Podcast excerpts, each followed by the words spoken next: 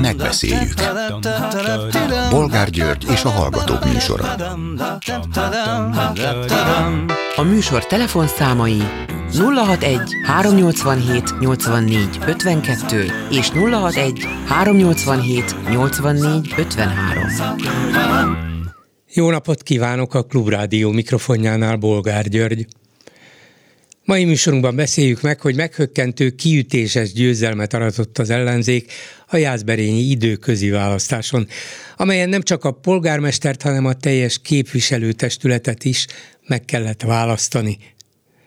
A dologban nem csak az a meglepő, hogy ilyen hatalmas ellenzéki sikert még nem láttunk, hanem az is, hogy az ellenzék ezúttal a demokratikus koalíció nélkül állt föl. Mi történhetett? És lehet-e az eredménynek olyan tanulsága, amit az ellenzéki pártok megfogadhatnak? Van-e recept? Következő témánk, hogy a kormány beszámolója szerint az úgynevezett nemzeti konzultációban résztvevők 97%-a ellenezte az Oroszország elleni uniós szankciókat. Az Európai Unió szóvivője erre úgy reagált, hogy Brüsszelben tudomásul vették az eredményt, valamint a nagyon alacsony részvételt is. Ha pedig az Orbán kormány meg akarja szüntetni a szankciókat, vagy meg akarja őket változtatni, akkor győzze meg erről a másik 26 országot. Sikerülni fog? Mit gondolnak aztán arról, hogy az új korrupció ellenes integritás hatóság elnöke szerint nem az Orbán rendszer korrupt, hanem az egyének? Na, jól kinézünk ezzel az új intézménnyel? Mit szólnak ezen kívül ahhoz, hogy szokásához hí- nem híven Orbán Viktor elbúcsúzott a hétvégén elhunyt Tamás Gáspár Miklóstól. Azt írta róla, hogy elment a régi szabadságharcos. De ezek szerint Heller Ágnest és Eszterházi Pétert nem tartotta annak. Róluk ugyanis annak idején nem emlékezett meg. De akár így, akár úgy, Tamás Gáspár Miklóssal mindenképpen nagyon jelentős magyar gondolkodó távozott, a szabadság örök harcosa. Mi a véleményük továbbá arról, hogy Romániában 125 forinttal, az euró használatra áttért Horvátországban pedig körülbelül egy százassal olcsóbb a benzin, mint nálunk. Mert Orbán megvéd bennünket? És végül beszéljünk arról, hogy az új budai rendőrgyilkosság után az MSP és a Jobbik fölvetette, a rendőröket testpáncéllal és testkamerával kellene ellátni. Még olyan esetben is, amikor mondjuk körzeti megbízotti feladatot látnak el. Biztos, hogy ez lenne a megoldás? Telefonszámaink még egyszer 387 84 52 és 387 84 53. Háló, jó napot kívánok! Mondom, jó napot kívánok, de úgy látszik nincs itt, akinek azt mondom, hogy jó napot kívánok, úgyhogy várom, hogy bekapcsolják, vagy megtalálják a hallgatót, aki nem tudom hova tűnt. Na mindegy, a lényeg az, hogy elég sok témát ajánlottam itt önöknek, válogathatnak kedvükre. A legmeglepőbb mindenképpen az, hogy Jászberényben milyen óriási győzelmet aratott az ellenzék, igazi kétharmadosat, nem csak olyat, amilyet a Fidesz szokott a választásokon, hogy tudnélik 53 vagy 45 vagy 49 százalékkal kétharmados többséget szerez a parlamentben, hanem valódit, ugyanis például a polgármester több mint 67 százalékos támogatást szerzett, és az ellenzéki képviselőjelöltek minden egyes körzetben győztek. Úgyhogy a 15 fős képviselőtestületben 11 tagja lesz az ellenzéki szervezetnek, ez egyébként nem is formálisan az ellenzéki pártok alá, által létrehozott szövetség, hanem, hanem kvázi egy civil lokálpatrióta szervezet, és négy úgynevezett kompenzációs helye a Fidesznek.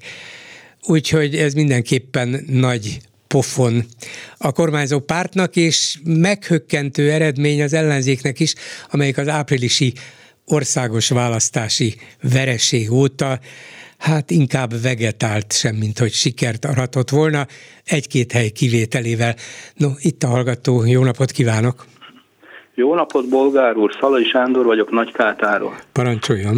Hát én, nekem az első témám az lenne, amit most ön is említett, ez a Jászberény időközi választás, aminek a eredményének szerintem nagyon lehet örülni, és én szerintem a jászberényieknek már elegük van abból, amit ott a Fidesz művel, hogy egyszerűen nem bírják elviselni, hogy ott nem ők adhatnak polgármestert, igaz, hogy a, a, a testületben többségben voltak, de, de a polgármester ugye az ellenzéki volt, és én biztos vagyok benne, hogy ebbe a a lázadásban, amit ott a fideszesek művelnek, abban a helyi országgyűlési képviselőjük is benne van.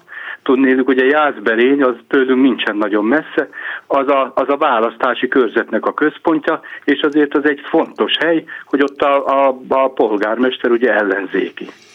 Igen, az biztos, hogy fontos hely, de, de mindenképpen nem, nem tudom, nem ismerem a helyi viszonyokat, és ezért fogalmam sincs, hogy mi történhetett, de valami olyan, már először is, amikor ugye 19-ben csak néhány szavazattal győzött ez a jobbikos polgármester, és akkor a Fidesz tiltakozott, végül um, ugye bírósághoz is fordult, és új választást írtak ki, amit aztán hatalmas fölényel nyert meg Budai Lórán, de már akkor is érezhető volt, hogy az emberek fel vannak háborodva, vagy mit, mit akarnak, ezek nem bírják elviselni a vereséget, Pontosan. ugye? Hát Er, erről beszéltem, hogy uh-huh. unják már az, hogy a fideszesek nem bírják, nem bírnak belenyugodni, hogy ott nem ők adhatnak polgármestert, abba a városban nem ők uralkodhatnak. Én szerintem a járperények ezt a cirkuszt, amit ott a Fidesz művel, megunták, és most pontot tettek a dolog végére. Egyébként nem olyan messze van Tápiószem Márton, ahol ugye a, a is volt egy ilyen hasonló eset, hogy a Fidesz megpróbálta kibuktatni az ottani polgármestert, az is ellenzéki volt, többségben voltak a testületben, ott sem sikerült nekik. Az egyébként Cerván Györgynek a szülőfaluja, Tápiószemmár, és az bizony Aha, nagyon érzékenyen igen. érintette Cerván urat, Uh-huh. Ugye az a Fidesznek volt, volt a, egy ö, ö, agrár államtitkára, illetve a nagykátai körzetnek a országgyűlési képviselő. Tehát ott is próbálkoznak. Igen. Tehát nem bírnak belenyugodni, nem bírnak magukkal. Ez a helyzet. És szerintem a jászberények ezt már megunták, hogy most pontot tesznek a végére, és hagyják őket békén ezzel a cirkusszal. Én Ér- szerintem igen, ez a vélemény. Az az érdekes, hogy annyi minden dologban lehet azt mondani, hogy hát az embereket itt is lenézik meg, ott is átnéznek rajtuk meg, ott is megalázzák, és emitt is felháborító módon viselkednek velük, és mégsem valahogy nincs meg ez az egységes, felháborodott elutasítás, hanem alapvetően a Fidesz vagy ezért, vagy ezért nem tudom miért, de meg tudja a választókat győzni. Érdekes módon itt Jászberényben ezek szerint még egy más, egy-két másik helyen is talán. Lehet, hogy közvetlenebbül érzik ezt a, ezt a lenézést, ezt a megvetést, ezt, ami akkor se fogadjuk el, hogyha ennyivel alul maradtunk, és csak azért is csak nekünk lehet igazunk. Köz, közelebbről ezt néhány tízezer ember egy városban jobban felfogja, mint az ország? Hát igen, szerintem eltelt ugye 19 óta egy pár év, és lehet, hogy Fidesz úgy gondolt, hogy akkor eljött az ideje, most megint ennek neki fut, hát ha, hát, ha bejön nekik. De, ráadá, de ráadásul itt volt még egy pikantériája ennek a városi választásnak, hogy, hogy a DK alpolgármestere, ugye itt ellenzéki vezetés Igen. volt, még akkor is, hogyha a képviselőtestületben döntetlen, vagy, vagy legalábbis a mi hazánknak volt a mérleg nyelve, ők most kiestek, és Szóval, hogy ebben a, ebben a városban valahogy úgy alakultak a dolgok, hogy, hogy a DK alpolgármestere összeveszett a város jobbikos polgármesterével, és mintha ő együtt a fideszesekkel játszott volna össze, nem tudom, hogy így volt de ilyen beszámolókat lehetett olvasni, hogy megbuktassa, vagy hogy lemondásra kényszerítsék a képviselőtestületet. A lényeg az, hogy a DK nem is volt benne ebben a ebben az összefogásban, amiből a pártok is formálisan kimaradtak, de a DK nem csak formálisan, hanem gyakorlatilag is. Tehát mintha itt nem csak a Fidesz győzték volna le, hanem hát kis túlzással, meg nem is értem, hogy pontosan hogyan, de még a DK-t is, vagy elviselték, hogy a DK nincs ott mögöttük, mellettük. Hát én szerintem itt most a választókat nem az érdekelt, hogy DK ott van, vagy nincs ott, uh-huh. hanem van ez, a, van ez a helyzet, hogy vannak ezek a, a Fidesznek a előnyomulása, meg van a, van a, a ellenzéki polgármester, és ők mostan nem nézték azt, hogy most a polgármester mellett ki van, vagy ki nincsen. Én nekem az a vélemény, őket, őket most a választókat igen, most nem érdekelte. Nem érdekelték itt, a pártok. Nem érdekelte a Fidesz, meg a ellenzéki Fidesz meg a nem Fidesz. Így van, pontosan. Én nekem ez a, ők most nem, a, nem pártoskodtak. Uh-huh. Ugye most nem országgyűlési választás történt. Igen. Én nekem ez a. De én nagyon örülök neki, hogy hát ha tanulnak belőle egy kicsit, és kicsit, kicsit nyugton maradnak. Hát valami, a... igen, hogy a Fidesz nyugton marad, azt nem hiszem. De hogy az ellenzéki pártok mit tudnak ebből tanulni, vagy van-e olyan tanulság, amit egy ilyen speciális helyi eredményből le lehet vonni országosan is? Hát én, én szerintem azért lehet, hogy az is benne volt, hogy a, hogy a, a, én annyira mondjuk nem tudom, hogy a, esetleg a polgármesterükkel meg voltak elégedve, de biztos, hogy ez is számít. Hát nyilván, nyilván, hogyha Gondolom. ha nem, és nem tudom, hogy működött ott, és mennyire erős egyéniség, vagy... Hát ezt mert, én sem tudom sajnos. De nyilván meg kellett, hogy legyenek hát vele elégedve, mert különben nem kapott volna most 67 százalékot. Így van, így van. Köszönöm szépen. Ez lett volna, más, másik lett volna ez a nemzeti konzultáció. Igen arról mondhatok, hogy, csak annyit akartam hogy arról mondani, hogy hát most, hogy milyen eredmény hozott ki a Fidesz, olyat hozott ki, amilyen ő akart. Hát ki tudja őket ellenőrizni. Sok milliárd forint elment, arról nem óvoda, abból nem óvodákat építettek, nem kórházakat újítottak fel, nem, nem tudom én, elmaradt térségeknek történt fejlesztés, nem. Elment propagandára, elment plakátolásra, és ne felejtsünk el valamit, a plakátolásra egy ilyen plakátolási akció, ez nagyon sok milliárd forint, ugye? Egy igen, igen hogyne, hogyne. Na, a plakáthelyek kinek a tulajdonában van a legtöbb?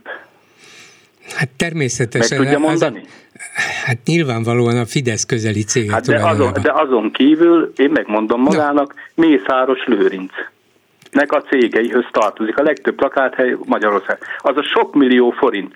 Valahol visszakerül akkor Mészáros Lőrinchez, azon kívül meg ráadásul még az Orbán családhoz. Hát és ugye? millió, millió Jó helyen mondom? ugye a Fidesz közeli, sa, Fidesz közeli sajtóban hirdették hónapokon keresztül igen, nemzeti igen, konzultációt, igen. tehát ezzel finanszírozták a saját médiájukat is. Akár, így van, így van. Na, tehát az, ez a lényege. Ellenőrizhetetlen, kidobott pénz az ablakon, és ráadásul még egy része vissza is fog folyni az Orbán családnak a zsebébe, Mészáros Lőrincen keresztül. Ez, ez, a lény, ez a lényege. Tudjuk, hogy ez ellenőrizhetetlen. Annak idején a, a hú, hirtelen akartam mondani, az a két lmp volt, hatházi, igen, meg a meg az a hölgy próbáltak utána járni, járatták igen. őket jobbra-balra a városba. Elvitték egy raktárba, elvitték, és mutattak igen. nekik nagy mutattak, dobozokat. Bemutat, igen, mutattak nekik ott valamit, hogy ott mennyi mennyi feldolgozatlan valami van, és ezzel lezárult. Tehát ellenőrizhetetlen, kidobott pénz, egy hazugság az egész. De, de miért, miért nem hazudtak egész. legalább nagyobbat? Mert végül is csak annyit közöltek, hogy 1 millió 389 ezer polgár küldte vissza a kérdőíveket. Miért nem mondták azt, hogy 2 millió, vagy 3 millió, hát, azt se tudtuk volna ellenőrizni. Akár, akár azt is mondhatták volna, akár azt is mondhatták volna, de lehet, hogy volt nekik azért annyi józan eszük, hogy nagyon sokan fel, ők tudták, hogy nagyon mhm. sokan nem küldték vissza, és akkor lehet, hogy akkor az emberekbe csak megmozdult volna lehet, valami. Hát lehet, most én se küldtem, a barátom se küldte, föl. anyám se küldte vissza, hát akkor hogy? Hogy jött ez nekik össze? Lehet, hogy Orbán Viktor több ezret küldött vissza egyedül, mert olyan erős ember. Nézze, De ezt is annyit nyomtatnak egyébként. ki, amennyit akarnak. Igen. Így van, és ellenőrizhetetlen lehetett, az is. Lehetett egy e-mail címről többet is küldeni, ez hát ki annyit nyomtat, még annyit nyomtatnak ki, amennyit azt se ellenőrizheti senki. Ez így van. Azt se ellenőrizheti. Még annyit csak a benzinárról, hogy ez, hogy most ilyen magas Magyarországon, a környező országokban sokkal olcsóbb, ez pontosan megbosszulja azt, amit az Orbán csinált, hogy más farkával verette a csalánt, olcsó politikai népszerűség, olcsó politikai haszon reményében, hogy ugye olcsóbban Magyarországon a benzin, ami tulajdonképpen nem volt az, csak a, a, a kiskereskedőknek, a kereskedőknek a hasznát vette el, a kereskedők most pedig ezt a hasznot vissza fogják venni, úgyhogy semmivel nem jutottunk előbbre, amíg az a pénz, ami nekik akkor kiesett, az vissza nem megy, az szépen vissza fogjuk fizetni. És bevált, kérdezném, sajnos bevált, mert megnyerték a választásokat. Többek hát között akkor, ilyen, akkor ilyen bevált, de most igen, akkor rövid távon bevált, én úgy mondom. Akkor nekik, nekik bevált, de az, az autósok vissza fogják fizetni azt az üzemanyagár különbözetet, ami, amit, amit akkor igen. zsebre tudtunk tenni, az biztos. Köszönöm szépen, viszont hallásra. Köszönöm, viszont hallásra. A telefonnál pedig Szekeres Imre, az MSP politikusa volt, honvédelmi miniszter. Jó napot kívánok! Jó napot kívánok! De most, mint jászsági politikust kérdezem, Igen. Az, ha nem is Jászberény, de Jászapáti díszpolgára, és Jászapáti meg Jászberény között mennyi lehet? Körülbelül 20 kilométer külön, egy távolság? 19 kilométer, 19. méter, biciklivel 42 perc. Értem. Na jó, de szóval azért gondoltam, hogy tegyük ezt ilyen földrajzilag is értelmezhetővé, mert természetesen bizonyára sok minden tud arról, hogy hogy alakul a politika, és hogy alakult Jászberényben. Röviden és velősen minek tulajdonítja ezt az elsöprő ellenzéki győzelmet Jászberényben? Jól ismerem a várost, és részt is vettem természetesen a kampányban. A fő oka az, hogy mind Budai Lórend, mint a közösen Jászberényért Egyesület mai képviselői és jelöltjei is becsületes és tisztességes emberek. És ennek egy városban, ami egy belátható közeg, óriási jelentősége van, és úgy dolgoztak az elmúlt három évben, hogy nagyon nehéz körülmények ellenére is nagyon sok eredményt értek el.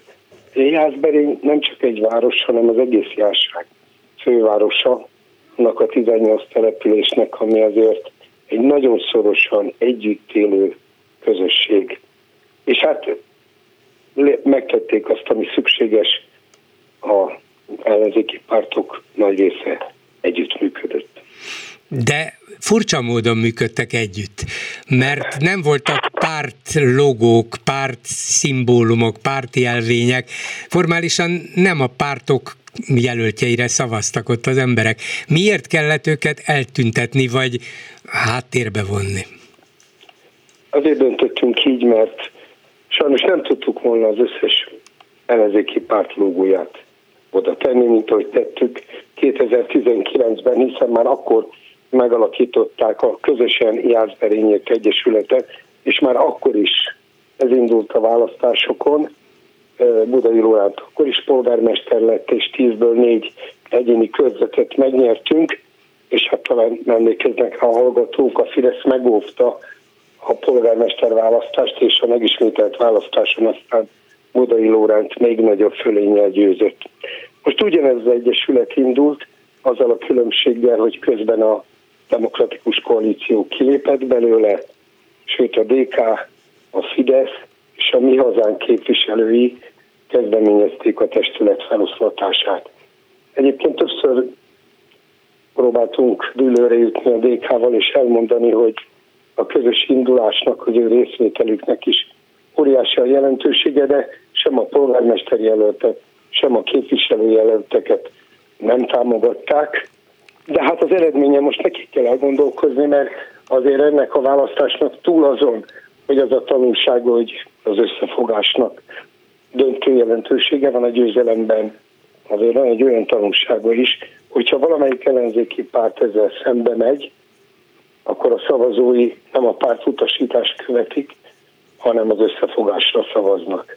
És van még egy az én szememben, ami mégis vallottam, de hát ez most nagyon megerősödött bennem, hogy az a helyes, ha helyben döntenek arról, hogy ki lesz a polgármesteri jelölt, kik lesznek a képviselőjelöltek, és nem a pártok országos központjaiban, mert csak azt tud nyerni, aki ott él, akit ismernek, akiben megbíznak, akiről tudják, hogy kicsoda, micsoda.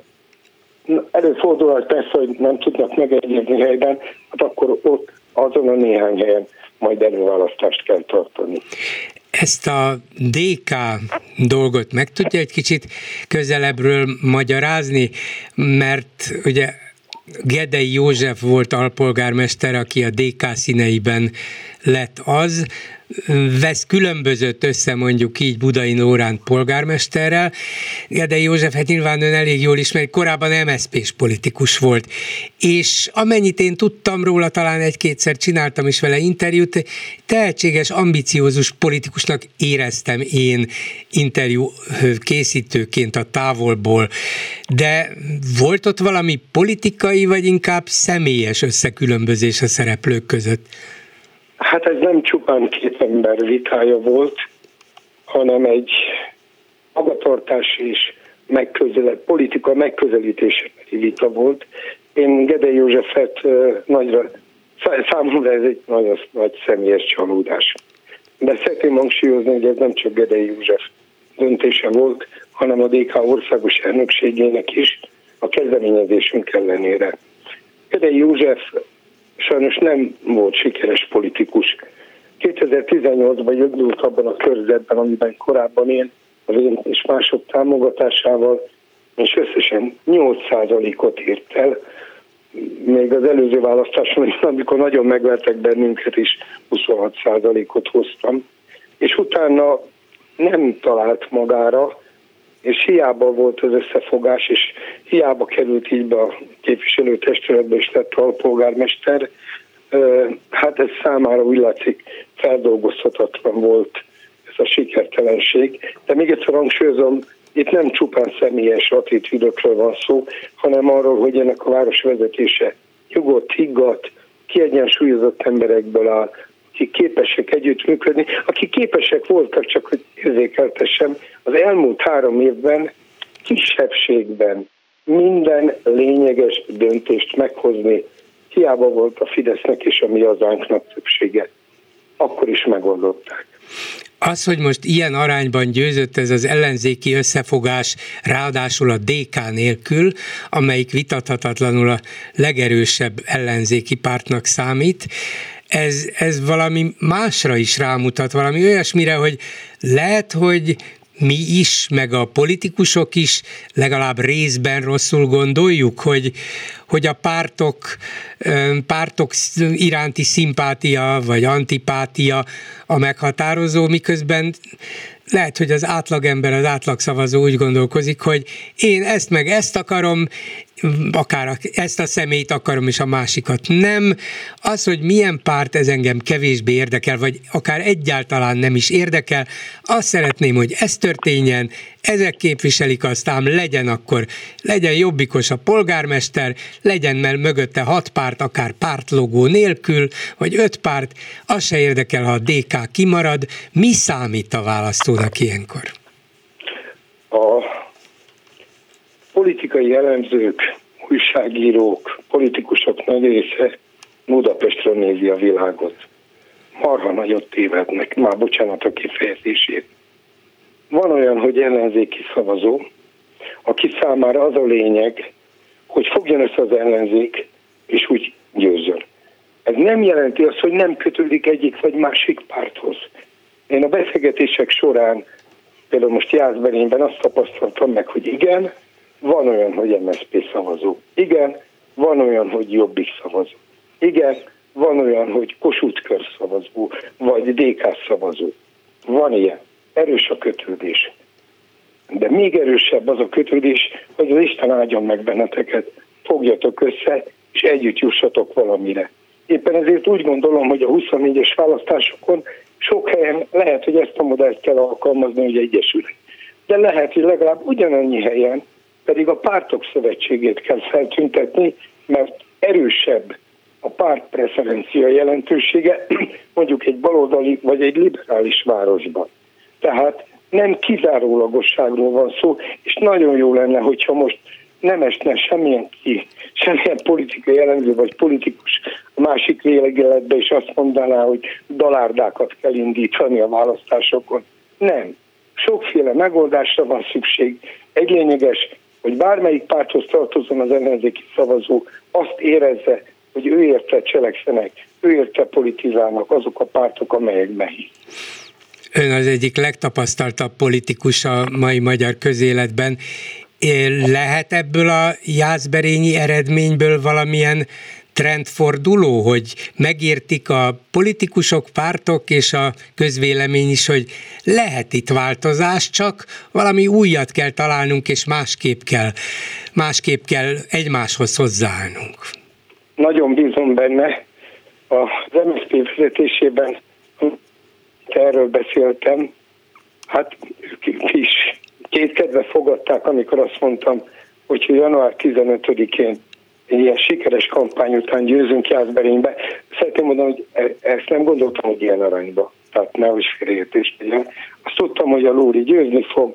Bíztam benne, hogy legalább hat körzetet elhozunk, de, de ezt azért én se gondoltam volna.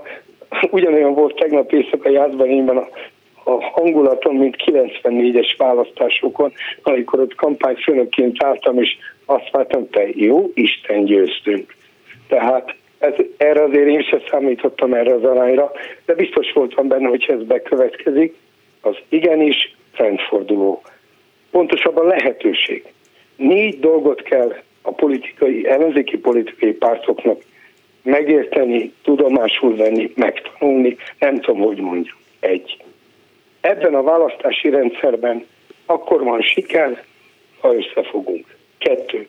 Ez még akkor is igaz, ha ezzel valaki szembe megy az ellenzéki pártok közül, mert a szavazói nem a pártustosítást fogják követni, hanem az összefogást. Három, helyben kell megegyezni a jelöltekről, és ha nincs megoldás, mert két jó jelölt is van, ott békésen meg kell tartani egy előválasztást. Ha ezt a négy dolgot most komolyan veszik az ellenzéki pártok, és ezt a kezdeményezést, amit az MSZP egyébként már hetek óta, hónapok óta mond, komolyan veszik, és félreteszik a szokásos politikai megközelítéseket, akkor azt tudom önnek mondani, hogy 24-ben garantált a siker. Köszönöm szépen, Szekeres Imre szocialista politikus volt honvédelmi miniszternek. Viszont hallásra! Viszont hallásra! Háló, jó napot kívánok! Jó napot, jó napot kívánok! Tibor vagyok. Parancsoljon! Nemzeti konzultációval kapcsolatban. Igen. Ön nagyon korrektül közölte az eredményt, viszont kérdezném, hogy tudja, hogy a Kossuth Rádióban, ha jól tudom, pénteken, szombaton, hogyan közölték ezt a hírt?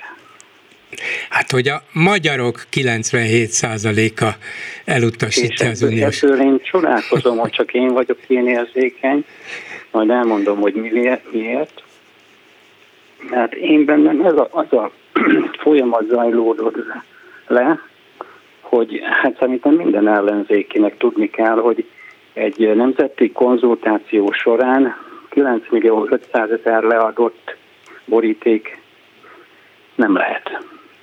Tehát ebből következik az, hogy aki ezt a hírt megfogalmazta, csak azokat tekinti magyaroknak, akik leadták a borítékot. Tehát részt vettek a nemzeti konzultációban. Tehát Igen, így is lehet. Így is lehet mondani, nem így csak... is lehet, ez, ez, ez nagyon sértő Persze, azokra nézve. egyetértek, igen. És benne van a hír megfogalmazójában az, hogy hogy lehet egy kudarcból megfogalmazni egy hírt úgy, hogy sikernek hasson a hallgatók. Hát gátlástalan hazudozással, így, Igen. így, így. Tényleg hihetetlen. És, és, és ez... a Magyarországhoz való érzésemben ez mélyen sért, mert engem a kormány nem tart magyarnak. Igen.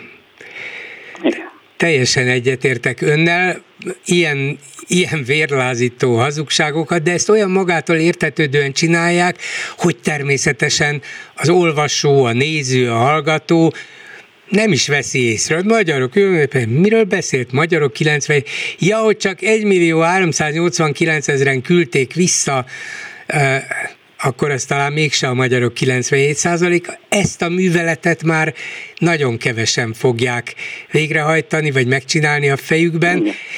És valószínűleg csak azok, akik, akik amúgy is, amúgy se vettek részt ebben a nemzeti konzultációban, na azok felördülnek, hogy mit hazudoznak ezek össze. De a Fidesz hívei azok, azt mondják, még ha nem is küldték vissza, de a Fideszre szavaznak egyébként, hogy na látjátok, hát Viktornak mégis igaza van. Igen, de én azon csodálkozok magáról, hogy akik így gondolkoznak, mint mi, ezek sem, ők sem így fogták fel, akkor mit várjunk el a Fidesz szavazóktól, vagy akik nem így gondolkoznak, mint mi. Egy kicsit, kicsit úgy megdöbbentett ez, hogy, hogy még közülünk sem immunisak úgymond a, a igen, kormányzati igen, igen, igen. propagandával szemben. Nem, elég véd, nem vagyunk eléggé védettek, nem veszük észre a csúsztatásokat. Hát ezt nyilván ezt a megfogalmazást a pártközpontban, vagy pontosabban Rogán, az Orbán mellett működő ilyen Rogán propaganda hivatalban találták ki, és elküldték nyilván a Magyar Távirati Irodának, hogy az mindenhová elküldje ingyen, és az összes többi kvázi a, nem is feltétlenül az MTI-re hivatkozó Fideszes sajtóorgánum, a magyar nemzettől kezdve az origói, mind-mind ugyanezt használta, hogy a magyarok 97%-a elutasítja. Nyilvánvalóan, mert volt, ilyen még azt kell mondanom 40-50 évvel ezelőtt sem volt, vagy nem így volt, hogy a pártközpont kiadja, hogy szóró-szóra mit kell mondani. Igen.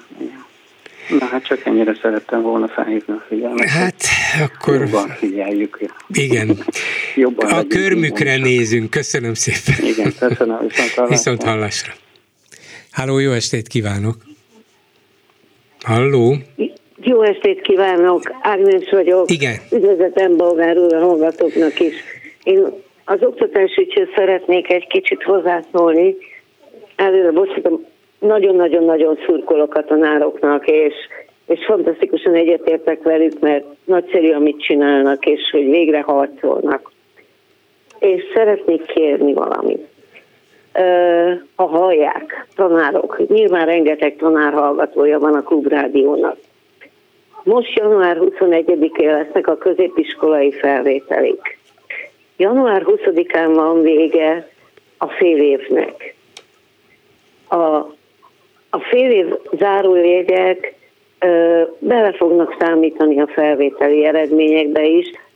Ezt a gyerekek így tudják, én is így tudom, lehet, hogy nem így van, de a gyerekek borzalmasan izgulnak. Nekem vannak tanítványaim, akiknek segítek. Nem kriminális összegés szimbolikusért, de könyörögve kérik a gyerekek, ne kelljen fél évbe beleszámító utolsó öt napba dolgozatot írniuk vadonatú újonnan vett anyagokból. Aha. Kétségbe vannak első a gyerekek. Igen, megértem, hiszen sok múlik rajta. Nagyon sok múlik rajta. És annyira ideges egy-két gyerek már, hogy szerintem azért fogja a felvételit elszúrni, uh-huh. mert minden tud a kölyök. És még egyet, kérem a tanárokat, lázadjanak fel a középiskolai felvételi ellen is, mert az nem egy normális dolog, hogy egy 14 éves gyereknek 45 perc alatt 10 feladatot kell megoldania. Igen. Ez egyszerűen egy nonsens. Igen, biztos, hogy ez sincs jól, mint ahogy az sincs, hogy tényleg egy ilyen kivételesen hosszú téli szünet után, amikor óhatatlanul minden gyerek elengedi magát, hát mit csinálnád, hát szünet van, persze, hogy pihen, meg szórakozik, meg ünnepel, meg minden mást. Na ezek után szinte minimális felkészülési idővel visszatér az iskolába, míg megint beleszokik a normális rendbe, és akkor el kell kezdenie letenni ezeket a, ezeket a vizsgákat, vagy, vagy dolgozatokat írni. Szóval túl rövid az idő, hogy visszakerüljenek a normális kerékvágásba. Igen, és, és akkor ide jön ez a plusz stressz, tehát, hogy, hogy még akkor dolgozat, meg még akkor dolgozat. Igen. És a múlt héten kezd, kezdtek nem egy gyerek új tananyagokat kezdeni matematikából, és abból már dolgozatot ír ezen a héten. Hát ez nagyon nem jó, nagyon nem jó. Főleg, ez nagyon igen. nem jó. Úgyhogy kérem szépen, kérem a pedagógusokat, kerüljék ezt el, mert tönkre mennek ezek a kölykök. Uh-huh. Igen, és hát nyilván van, amit a pedagógus saját hatáskörében, saját osztályában megtehet. Nyilván nem, nem köti meg feltétlenül mindenben a kezét a nemzeti alaptanterv, lehet belátóbb és engedékenyebb ilyen dolgokban. Úgyhogy ezt szerettem volna csak elmondani, és tényleg nagyon szurkolok nekik. De minden esetre ebből látszik, hogy mennyi minden, mennyi minden kell ahhoz, hogy ezt az oktatást egy kicsit normálisabbá, észszerűbbé, gyerekbarátabbá tegyék. Nem egyszerűen csak a pedagógusok fizetéséről van szó, hanem hanem Már arról, igen, nem arról van ugye, szó, Persze, ezer más dologról, egy dolgot, egy érdekes dolgot láttam, itt valahol olvastam, hogy egyeztetésre kapott meghívást a, a köznevelési államtitkártól vagy a helyettesétől a, a diákfront, ez a, vagy az országos diáktanács. Szóval lehet, hogy szép csendben, legalább subba alatt elkezdődik valami hogy hát, ha lehetne a dolgokon változtatni. Nem akarok túlságosan optimista lenni, mert ismerem őket, de, de ha elkezdenének a diákok képviselőivel is tárgyalni, vagy őket is bevonnák egy valódi mélyebb egyeztető folyamatba, akkor annyi mindenen lehetne segíteni, és még csak nem is kerülne semmibe. Igen, de nincs meg a szándék. Ja, ezért mondom, hogy feltűnt ez a, meghívták őket is, hogy mondják el a javaslataikat. Lehet, hogy az egész csak ócska propaganda, nem több. Igen. De hát ha ne veszítsük Én el a reményt. azt látom, hogy körülbelül egy, egy, egy kisiskolás gyerek valamikor negyedikes korába kezdi el elveszteni a fonalat. Gyakorlatilag gimnáziumba már nem jut be olyan gyerek, akinek a szülei nem képesek megfizetni egy magántanát. És kriminális árak vannak. Tehát amiket én hallok szülőktől is, hogy jó, elhiszem a tanárnak is élnie kell valamiből, de 45 perces órákért elkérnek 4-től 8 ezer forintig. Nem, tehát ez az igazi szegregáció, hogy a, a aki megengedheti magának, az, az előbbre tud jutni, vagy a gyerekét előbbre tudja jutatni, aki meg nem, hát az úgy járt. Hát igen, pedig, pedig értelmesek a kölykök. Tehát tényleg értelmesek. De ha nem tudja kifizetni a szülő, akkor nincs, aki segítsen neki, hogy elrendezze ezeket a gondolatokat. Igen. És egy normálisan működő iskolában arra is volna idő is, ember is, energia is, hogy, hogy a lemaradókat segítsék, külön segítsék, hogy, hogy megtalálják a helyüket az iskolában is, és nem maradjanak le, de a mai körülmények között ez szinte lehetetlen. Szinte lehetetlen és nem a tanárnak a jó szándékán múlik egy csomó minden. Hát ők amúgy is annyira túlterheltek, hogy ezt még a nyakukba varni nyilván nem is lehet. Nem lehet. Nincs rá idő, nincs rá semmi. De Igen. teljesen abnormális az egész tanterv. Én jószerűen matematikával foglalkozom, igaz, hogy mindenben segítek, amiben tudok. De az, ahogy a föl van építve a, a, a számtan, a geometria, a matematika tananyag, elsőtől nyolcadikig, az egyszerűen egy, agybaj. Tehát nem is tudnak kialakulni azok a mhm. gondolkodási struktúrák a gyerekbe, ami hosszú távon kell. Mert össze-vissza kapkodnak. Néha tíz percet gondolkodom, hogy mit akar kérdezni, aki ezt a példát fölírta. Hogy mit Igen. akar kérdezni. Igen, hát ez lesújtó. És hogyha olyan mondja, aki ért is hozzá, akkor még inkább az. Nem csak én... ember vagyok, picit igen, jóval a matematikával. Igen. Ha én nézem meg az unokáim matematika könyvét, és én nem értem, akkor azt mondom, hogy velem van a baj.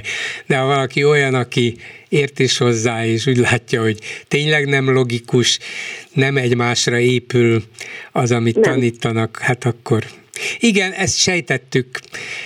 De hát... Mondom, nem vagyok pedagógus, csak a józan ráció vezérel. Tehát, na mindegy, el Köszönöm. vagyok keseredve, rettenetesen el vagyok keseredve, és még egyszer nagyon szépen kérem a tanárokat, ha megtehetik, ne tegyék meg a gyerekekkel. Vigyék el, vigyék el a balét, már annyi balét elviszett. De egy generáció fog kihullani. Igen, köszönöm szépen asszonyom, minden jót, viszont hallásra. Én is nagyon szépen köszönöm Bolgár úr, viszont hallásra. A telefonnál pedig Hegyi Gyula publicista, volt európai parlamenti képviselő, szervusz! Szervusz, minden jót kívánok mindenkinek! És akkor néhány hónaponkénti szokásos beszélgetésünk már megint erről a borzasztó ukrajnai háborúról, Igen. vagy azzal kapcsolatban. Azt írod az Indexen, hogy Tolstoyt be lehet tiltani, a nyugati tőke profitját kevésbé. Hát szerintem egyiket se jó, a betiltjuk, Tolstoyt semmiképpen sem. A nyugati tőke profitját se kéne betiltani, legfőjebb, hogyha valami egészen szemetszúróan és igazságtalanul nagy a profitja, akkor jól meg kell adóztatni, de mire gondoltál? Hát néhány nappal előtt, ezelőtt jelent meg az Eurostatnak az a kimutatása, hogy a tavaly évben legalábbis augusztusig a Európai Uniós országok 100-150-200 százalékkal növelték az Oroszországból származó importjukat, ilyen értelemben növelték az orosz költségvetést. Olyan, hogy a Verhofstadt liberális képviselő EP volt kollégám, akivel nem mindenbe értek egyet, kijelentette, hogy az egész kilenc szankció egészében semmit nem ér. Ez szerintem ám úgy túlzás, de az kétségtelen, hogy miközben szavakban a nyugati politikusok mindenféle ulgum dolgokat mondanak, azért a saját nemzeti gazdaságuk érdekeit elé helyezték a szankciós politikának, és ami még súlyosabb, és a magyar médiát sajnos meg se karcolta. Egy amerikai békekutató intézet megvizsgálta ezeket a bizonyos Szahet 136-os iráni drónokat, amelyekkel tényleg hát emberéleteket, házakat pusztítanak el Ukrajnába az oroszok, ez kétségtelen, tagadhatatlan, és nem szép dolog. Most ezek a szahedok el is tele vannak amerikai, izraeli, holland, német és egyéb alkatrészekkel. Lényegében semmi iráni sincsen benne, azon kívül, hogy az irániak megvették a alkatrészeket és összeszerelték. És akkor az emberben fölmerül az a kérdés, nagyon őszintén, és minden demagógia nélkül, hogyha Irán 30 éve agyon van szankciózva, és olyan modern, korszerű drónokat tud kialakítani, amivel szemben a nyugati légvédelem is lényegében tehetetlen, vagy részben tehetetlen, akkor mit érnek a szankciók? Én mindig azt mondtam, hogy egyetlen fajta szankció a világtörténelemben, ha nem akartad, hogy a ellenséget győzön, egyfajta embargó volt, fegyverembargó, hogy ne jusson újabb fegyverekhez. Most, hogyha újabb fegyverekhez jut Iránon keresztül Oroszország, majd Észak-Koreán keresztül, hogy a lőszerek mennek oda, innen, onnan, onnan, akkor mi értelme van annak, hogy egy Tolstoy művet letiltanak, vagy operének. Hát annak nincs, ez utóbbinak ebben semmi értelme, ebben nincs, ebben, ebben semmi észszerű nincsen, ez marhaság, akárki találja ki akárhol, Tolstoyt nem szabad betiltani. Azon lehet vitatkozni, hogy mondjuk ilyen időkben meghívjanak egy, egy orosz színházat vendégjátékra, és így tovább, de, de, ez, de hát kulturális, ilyen kulturális értékeket, mint egy meg nem történtét tenni, nyilvánítani, hát ez baromság. Örülök, hogy egyetértek. Hát ez, ez a igen. lényeg. Na de a szankciók azért ez egy más kérdés. Ugye azt igen. mondod, hogy az iráni drónok is tele vannak nyugati alkatrészekkel. Igen, de nem úgy, hogy az amerikai, pláne izraeli vagy nyugat-európai cég közvetlenül szállít Iránnak, dehogy is. Azok a nyugati cégek, amelyek az embargó miatt tiltás alatt állnak, és nem exportálhatnak semmit, vagy ilyen jellegű dolgokat Iránba, nem is fognak. De lehet, hogy eladják mondjuk törököknek, mert a törökök vehetik, és a törökök valamiért esetleg úgy gondolják, vagy nem a törökök, hanem török cégek, hogy mennyivel jobb üzlet ez, hogyha továbbadom Iránnak, biztos meg is fogja fizetni. És ugyanezt történik, éppen a napokban olvastam, hogy nagyon fölerősödött az országúti áruforgalom, Grúziából, vagy mai nevén Georgiából Oroszország felé. Igen, Mert igen. ugyanis Törökországból óriási tömegben indultak el különböző szállítmányok, keresztül Grúzián Oroszország felé, mert nem lehet közvetlenül exportálni Oroszországba bizonyos dolgokat, de Törökországban mondjuk miért ne lehetne bármit. És lám a törököknek eszükbe jutott, hogy nyilván megint török cégeknek, de az is lehet, hogy a hatóságok félrenézésével párosítva, hát ha lehet, lehet, hát miért ne használjuk ki. Szóval persze, nincs, nincsen egy, egy vízhatlan, tökéletes embargó, látjuk, hogy százféle módon lehet kijátszani, de ebből az következne, hogy ne is legyen semmilyen. Hát megmondom őszintén, most a te műsoraid, ahol velem nekem fejemet megmosod, sok tekintetben talán jogosan is, mutatják azt, hogy én tavaly vissza lehet hallgatni. Tavaly áprilisban is arról beszéltem, nem egyedül, hanem szakértőket olvasva, hogy ezek a szankciók azt a célt, amire mondták, hogy azonnal vagy nagyon gyorsan meggyengítik a orosz hadigépezetet, ezt nem váltották be. Nagyon sok ember látta, hogy ez így fog történni. Tehát nem valami csodáról volt szó, hanem arról volt szó, hogy Oroszország hosszú éveken át fölkészült nyilván erre a konfliktusra, erre a háborúra, erre a támadásra. Másrészt ugye van egy 20, kilo, 20 ezer kilométeres határ, aminek nagyon kis részét ellenőrzik a nyugati országok. Magyarán kiszámítható volt az, hogy ezek a szankciók nem sokat érnek. Sokkal többet ért volna az, egy olyasfajta diplomáciai nyomás, egy diplomáciai alkú, amely tavaly áprilisban, amikor úgy tűnt, hogy az oroszok és az ukránok megegyeztek volna, akkor a nyugat egy békét se elősegített volna. Azóta nem javult a helyzet ukrán szempontból, én nem vagyok egy katonai szakértő, de minden, amit olvasok, azt mutatja, hogy egyre nagyobb a félelem, hogy az oroszok még tovább előre törnek. Millió ember, nem millió, százezer, százezerek meghalnak, eszkalációtól félnek az emberek, lemond most a német honvédelmi miniszter, nem jó állapotok vannak, és amíg folyik ez a háború, addig nyugtalanságban vagyunk és rosszba vagyunk, és igazából és ezt tartom a legfontosabbnak, és erről talán egyszer mások, kérdeznek más szakértőket is, hogy ne csak én mondjam. Én ki megpróbáltam kiszámolni, hogy Ukrajnában körülbelül hány ember él.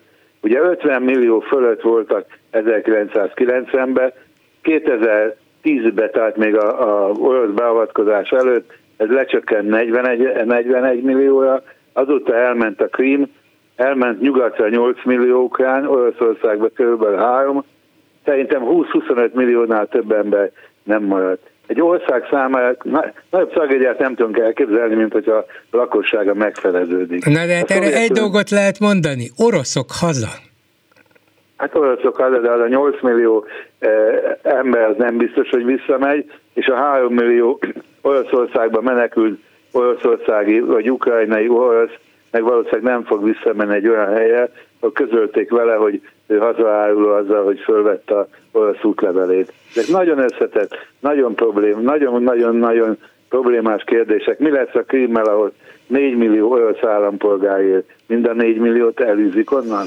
Ezt valószínűleg soha nem engedné meg Oroszország, és akkor előjönne a nukleáris fenyegetés. Igen. Tehát azt gondolom, hogy minden, minden, megéltek mindenfajta emberi jogi elkölcsi kérdést, mégis a háború folytatása nagyobb kárt okoz, mint egy béke. Ebben olyan biztos vagyok, mint nagyon kevés dologban. Hát persze, csak a háborút, háborút hogy lehet békével felváltani, ezért mondom, hogy oroszok haza. Ezt az egyet lehet követelni, de ha azt követeljük helyette, hogy az Unió állítsa le a szankciókat, mert az oroszok milyen jó jártak vele, nekem nem csak augusztusi adataim vannak, hanem már október végéig szóló adataim is a brüsszeli Bröhel intézetből, és ezek azt mutatják, hogy Oroszország Európai Unióba irányuló exportja kevesebb, mint a felére esett vissza értékben is, és mennyiségben is. Kevesebb, mint a felére, és még jobban visszaesett az Európai Unió exportja Oroszországba, hiszen egy csomó dolgot embargó súlyt nem lehet oda exportálni. Magyarán nagyon súlyos gazdasági következményei vannak annak, hogy az oroszok ezt a háborút folytatják, és az Unió megbünteti őket, hogy ez bizonyos szempontból kellemetlen, gazdaságilag is az Európai Uniónak, bizonyos szempontból igen. De mi az alternatíva, hogy azt mondjuk, hogy ejnye, bejnye, kedves Putyin úr, hát nem, tessék szíves lenni, abba hagyni, és mi ugyan nem tudunk semmit csinálni, és nem is fogunk, és köszönjük szépen az orosz gázt, de jó napot kívánok, amikor úgy tetszik gondolni, akkor ugye abba tetszik hagyni. Hát ez, ez, ez nem diplomáciai nyomás, ez semmi. A diplomáciai nyomás mögött kell, hogy legyen katonai támogatás Ukrajnának, és kell, hogy legyen gazdasági nyomás Oroszországra, nem? De hát az, egyébként az, hogy a szankciókat én, szerintem se fontos eltörölni, legyenek vagy ne legyenek, tulajdonképp szerintem másodlagos. Eh, hát minden háború kétféle módon eh, szokott véget érni. Vagy úgy, hogy az egyik fél kiütéses győzelemet arat, vagy egy diplomáciai megoldás születik. Észak-Korea és Dél-Korea között ugye ma is van egy fegyverszüneti zóna, ha jól tudom, 60 éve, mert a két fél felismerte, hogy a nukleáris háború elkezdése nélkül nem tudnak bűvőre jutni egymással. Tulajdonképpen Izraelben, nagyon sok helyen a világon, másod Cipruson húzódnak demarkációs vonalak, amelyek tűzszünetből lettek tulajdonképpen évtizedek által elfogadott határok. Ezt vagy elfogadjuk, ezt, vagy pedig élünk abba az illúzióba, hogy előbb-utóbb évekig még tart ez a háború, és akkor majd legyőzzük az Oroszországot.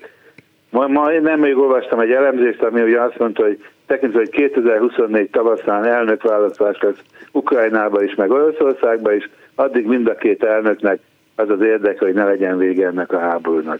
Hát lehet, hogy az Zelenszkinek is, meg a Putyinnak is ez az érdeke, de hogy az európai embereknek, meg az ukrán embereknek meg az oroszoknak nem ez az érdek, az biztos. Tehát lehet, le, igen? lehet olyan elemzést is biztos írni, és nagyon meggyőző lehetne, hogy éppen mind a kettőnek azért lesz érdeke, hogy lezárja a háborút, mert békét akar kínálni a választóknak. Hát, hát báj, báj, báj lenne, egyiket se szavatnék, hogyha ukrán vagy orosz állampolgár lennék, de ha békét kötnének, akkor eh, nagy mértékben növelne a konszernem de az, amit te mondasz, hogy előbb-utóbb persze meg kell valamiben egyezni, hát ez nyilvánvaló, mert nem bizonyára egyik ország sem akarja, és nem is képes arra, hogy az utolsó emberig harcoljon, de hát nem az a, az a reális, és nem az a kötelessége a nyugatnak, és benne remélem nekünk is, hogy ameddig az ukránok kitartanak, és hajlandók áldozatokat, óriási áldozatokat hozni a saját hazájuk védelmében, addig mögöttük állunk nem állunk ki mögülük, mert mintha azt sugalnád, hogy hát ez volna a józan, ez volna az észszerű, ez volna a humánus, hogyha abba hagynák, tehát álljunk ki mögülük.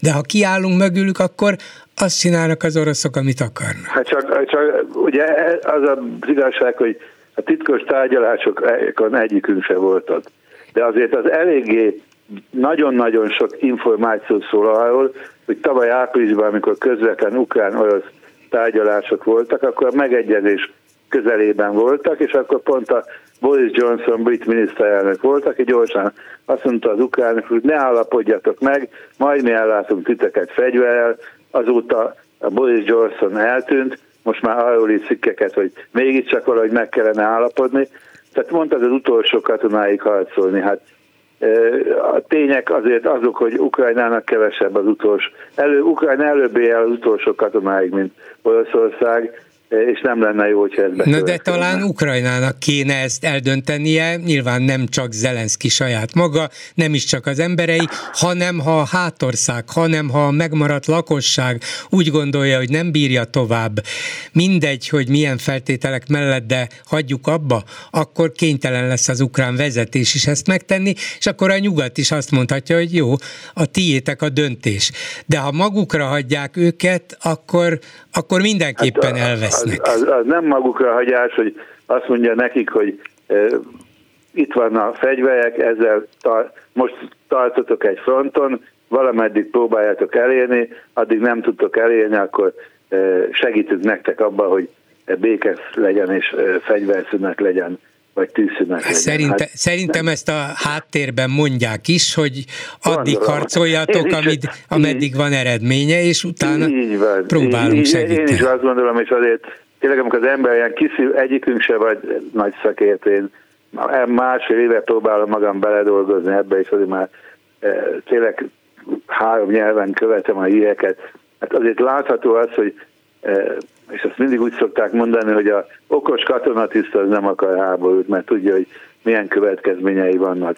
Hát azért látható, és ezt felelősséggel kell mondani, és én, én tagja vagyok a Magyar Atlanti Tanácsnak, és a NATO tagságunk mellett vagyok. Tehát hogy láthatni kell, hogy a NATO vezető szakértői mindent elkövetnek, hogy ez a háború ne eszkalálódjon, és sajnos vannak nyugati politikusok, akik azzal akarnak pillanatnyi népszerűséget szerezni, hogy öntsük a fegyvert, öntsük a fegyvert, és nem gondolják végig a következményeit. A Boris Johnson erre egy jó példa volt, ez a most lemondott német honvédelmi miniszter is, tehát nagyon sok nyugati politikus nem olyan nemes indulatból, indokból van mellette Ukrajnának. Hát a, a németek azért, speciál nem öntik. szerezzen egy pillanatra, a németek és nem gondol, hogy emberéletekkel játszik. A németek speciál nem öntik a fegyvert, sőt. Hát, Na, jó, köszönöm Hegyi Gyulának. Akkor Én majd... köszönöm szépen a türelmedet. Ha, ha legközelebb ír, szerintem fogsz írni, ugye, akkor folytatjuk. Jó. Köszönöm szépen, szervusz. Szervusz, minden jót.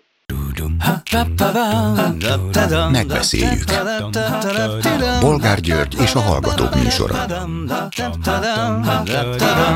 A műsor telefonszámai 061 387 84 52 és 061 387 84 53. Röviden a ma délutáni témákról.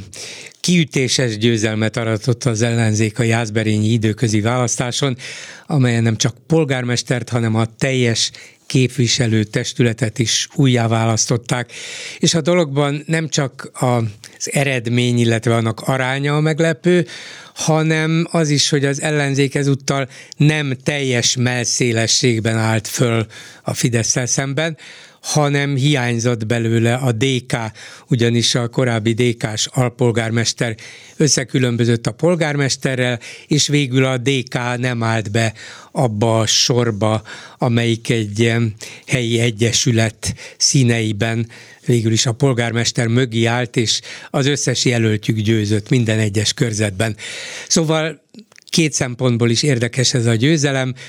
Szekeres Imre volt szocialista országgyűlési képviselő és miniszter, szerint ez könnyen trendfordulóvá válhat, és igenis vannak tanulságai például a jövő évi választásokra. Aztán a kormány beszámolója szerint az úgynevezett nemzeti konzultációkban résztvevő résztvevő 97%-a ellenezte az Oroszország elleni uniós szankciókat. Ezt például a kormány szóvivő úgy adta elő, hogy a magyarok 97%-a, és persze az egész Fidesz média ezt ismételte, már csúnyább szót akartam használni, vissza a lényeg, hogy, hogy nem a magyarok 97%-a, mert csak 1 millió 389 ezer ember, ha egyáltalán annyi, küldte vissza a kérdőívet, akár online, akár papíron, ami ugye a választóknak hát körülbelül az egyhatoda, tehát a választásra jogosultak egyhatoda, egyhatoda küldte vissza, és az ő körükben 97 százalék támogatta a kormány politikai álláspontját, illetve ellenezte a szankciókat. Aztán az új integritás hatóság, tudják, ez a korrupciót fogja ellenőrizni. Elnöke adott egy érdekes nyilatkozatot egy amerikai hírügynökségnek, és azt mondta, hogy az Orbán rendszer nem korrupt, vagy pontosabban nem így mondta, nem az Orbán rendszer korrupt, hanem az egyének. Hát itt egy jelentőségteljes szünetet kellene tartanom, hogy ne mondjam ki azt, amit gondolok róla, de hogyha így vélekedik az integritás hatóság elnöke, akkor túl sok jóra nem számíthatunk. Orbán Viktor szokásához nem híven elbúcsúzott, a hétvégen elhunyt Tamás Gáspár Miklóstól, azt írta róla, hogy elment a régi szabadságharcos, amikor Heller Ágnes, aki ugyancsak a szabadság nagy híve volt, és ugyancsak neves, híres, világszerte ismert filozófus meghalt, akkor nem emlékezett meg róla, vagy Eszterházi Péter, a szintén szabadság nagy hívének számító kiváló író meghalt, akkor sem emlékezett meg róla, TGM-ről valamiért mégis. Romániában 125, Horvátországban mintegy 100 forinttal drágább a benzin és a dízel, mint nálunk és végül talán a híreinkben is hallották, az MSZP és a Jobbik felvetette, hogy a rendőröket testpáncéllal és testkamerával kellene felszerelni, és akkor talán megelőzhetők lennének az olyan gyilkosságok, mint a közelmúltban, a napokban az új budai. 387 84 52 és 387 84 53 a számunk. Háló, jó estét kívánok! Jó estét kívánok, Bolgáról, Huszár Tamás vagyok Óbudáról. Parancsoljon!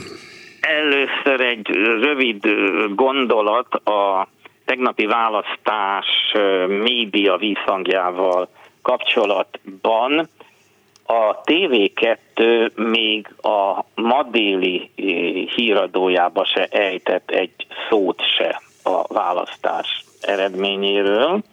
Tegnap este meg még ilyen éjféli híradásokat is néztem a Hír TV-n, meg a Magyar Egyen. Most már nem emlékszem rá, hogy melyik, talán a Magyar Egy a leges-leges legutolsó hírében egy mondat erejéig említette, úgy éjfél körül, hogy volt egy választás, ahol az ellenzék győzött. No, hát szóval ennyit a parttalan balliberális média fölényről. Hát igen.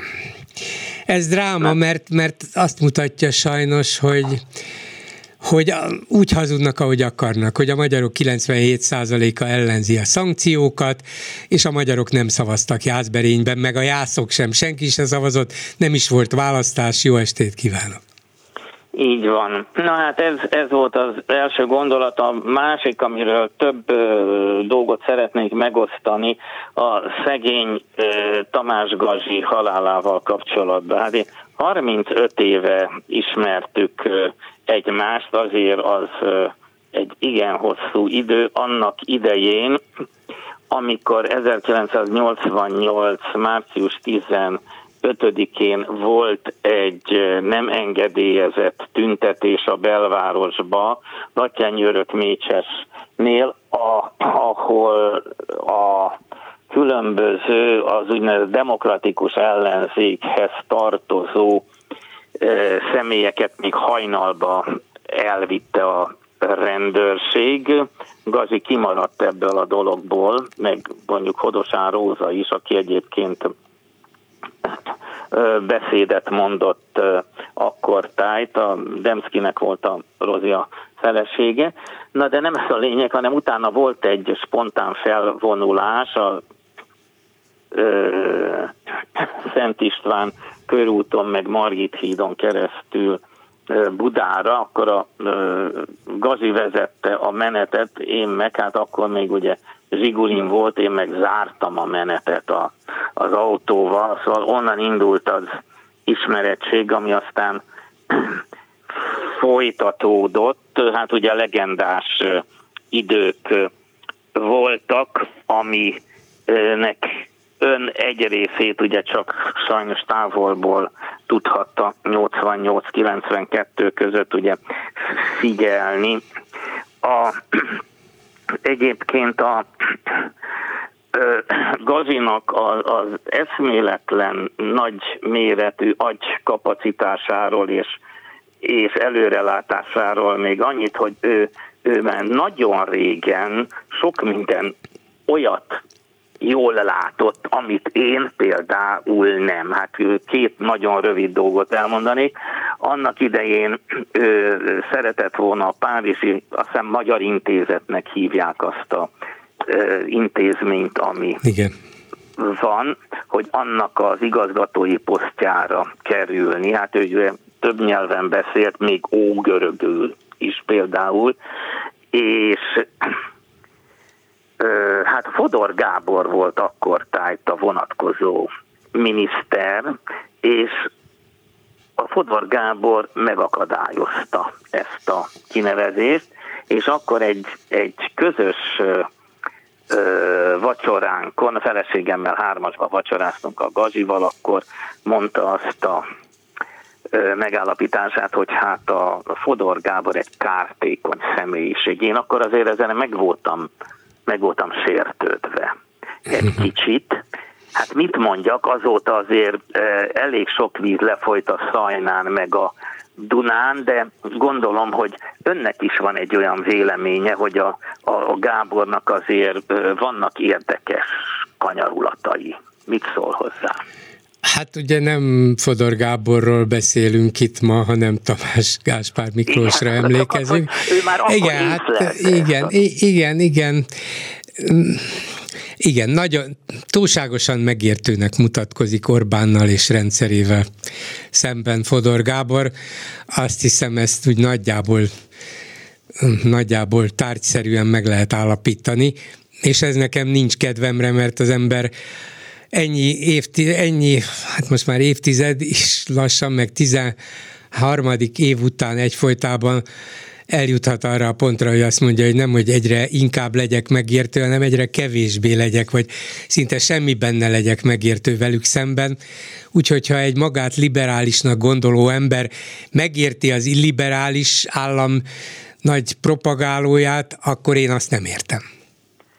Én is valahogy így vagyok. Aztán még egy másik rövid dolog, a, a hídgyülekezetének 2000 körül volt valami kerek évfordulója, és Óbudán az önkormányzat jelesült Tarlós kapott arra az ünnepségre egy meghívót. Hát akkor még a a jobb oldal még nem ölelte a keblére a hídgyülekezetét, és az István Tarlós nem óhajtott gondolom önvédelemből elmenni erre az ünnepségre, és engem kért fel, hogy képviseljem az óbudai önkormányzatot. Hát el is mentem természetesen, második sorba jutott hely, az elsőben mondjuk olyanok ültek, mint például Tamás Gazi meg a Jancsó Miklós, és volt egy esemény, amikor Német Sándor vezényletére mindenkinek fel kellett állni, egyedül egy illető maradt ülve az egész tízezres terembe, ez a Tamás Gazi volt, utána utána a, az állófogadáson megkérdeztem a Gazit, hogy te mondod, te miért nem álltál fel? Azt mondja, annyira álságos ez a dolog, hogy nagyon. Szóval ő, ő szinte 2000-ben kiszúrta, hogy a hit gyülekezetével valami, valami gond van, szóval előre látott igen sok mindent, nagyon nagyra becsültem, még akkor is, amikor ugye ő 2000-ben kilépett az SDS-ből, most ami jó viszonyunkon ez nem változtatott ö, semmi, csak, csak nem értettem egyet vele. Hát én nagyon örültem annak, hogy ön igen-igen gyakran ö, szót váltotta. Igen, még, a, még néhány hete is igen, beszélt itt a műsorban. Hallottam, hát akkor a hangja már nem volt valami Igen, értes. akkor már az erő hiányzott belőle, de hát adott esetben ez történhetett volna másképp is, hogy visszanyeri a hangját és az erejét, hát sajnos nem ez történt. Igen. Még egy dolog, egy régi, régi találkozás, valamikor, amikor még viszonylag sok pénzem volt, akkor volt egy Cabrio Mercedesem, és abba, ha jó idő volt, ugye leresztettem a tetejét, és polgárpukkasztás szempontjából az internacionálé üvöltött néha különös tekintettel a belvárosi autókázásaimra, és egyszer szép lassan hajtottam, ahogy kell, és láttam, hogy úgy messziről láttam, hogy valaki úgy úgy mereven áll az utca sarkon. Közelebb mentem a kocsival, hát a, a gazi volt, hát ugye elhaladszott odáig a, az üvöltő zenát, akkor beinvitáltam az autómba, és, és hazavittem a Nádor utcai lakására. Hát ott többször jártam, minden esetre ő is azok közé tartozott, aki, nem gazdagodott meg a politizálásról. Nem tudom, hogy tudja hogy televíziója se. Igen, volt igen. A... Viszont gyönyörű a... kézírása volt. Ez, ez nem, nem áll tulajdonképpen semmilyen közvetlen kapcsolatban azzal, hogy nem volt televíziója, de írni nagyon szeretett, és tudott is, és kézírással egészen gyönyörű, apró betűkkel, valami tényleg az, az egy képzőművészeti alkotás megnézni egy, egy Tamás Gáspár Miklós kéziratot. Ahhoz, ahhoz viszont nem volt szerencsém. Szóval nagy, nagy kár, nagy kár, hogy ő elment, ha liberális volt, ha baloldali volt, ugye ő, hát a vége fel már ő marxistának mondta magát, Igen. amivel én én, én nem értettem egyet. De... de a lényeg az volt, hogy mindig kereste az igazságot, azt, ahol, amiben meg lehet kapaszkodni, amiben valami irányt lehet, iránymutatást lehet találni, ami igazságosabb, szabadabb, eredményesebb, emberibb, mindig ezt kereste, és nem csodálom, hogy váltott közben az ideológiák között, mert mert hát egyik sem megváltó ideológia, mondjuk így. Így van, hát én tulajdonképpen, szóval volt egy pár ember, aki miatt én is a SZDSZ-nek az alapító tagjai közé tartoztam. Gazi volt az egyik minden körülmények között, sőt az egyik legfontosabb. Egyszer egy napot, egy teljes napot együtt töltöttünk vidéki szombathelyi kampány ügyben, nagyon sokat tanultam tőle, az, az valóságos történetéről, például, amit akkor, tehát 90, még nem nagyon lehetett olvasni magyarországi kiadványokba, szóval nagyon érdekes dolgok voltak. Na hát nagyjából ezeket szerettem volna megosztani, és az ilyen személyiségekről szoktam mondani, hogy egy igaz ember, Gazira, Gazira tényleg tényleg ez, ez vonatkozott, és az, bocsánat, az, az irodámban a fotónk az továbbra is természetesen főhelyen van, függetlenül attól, hogy ő már ugye több mint húsz éve nem volt liberális, és hát ott van a Kunce Gáboros, a Gönc Árpádos, és hát elnézést kérek a Tarlós Istvános. Na ez az ön rossz pontja, de a lényeg az, hogy Tamás Gáspár Miklós igazi szabad ember volt. Köszönöm Így szépen. Van. Köszönöm szépen. Viszont hallásra. És még egy dolog, Igen. Orbánnak mennie kell. Ezt azt hiszem, hogy Kis János mondta annak idején, és ehhez, tehát ő Kádárral. Igen, és előbb-utóbb, előbb-utóbb igaza is lett és hadd szóljon. Köszönöm szépen, viszont Köszönöm, hallásra. Viszont hallásra. A telefonnál pedig Bazsa György, a Debreceni Egyetem volt rektora, professzor emeritus. Jó estét kívánok! Jó estét kívánok, köszöntöm Önt és a hallgatókat is. Gondoltam érdemes néhány percet beszélni arról, hogy a innovációért és a felsőoktatásért felelős államtitkár érdekes összekapcsolás, de mindegy, hát a felsőoktatásban kell, hogy legyen innováció is, rendben van.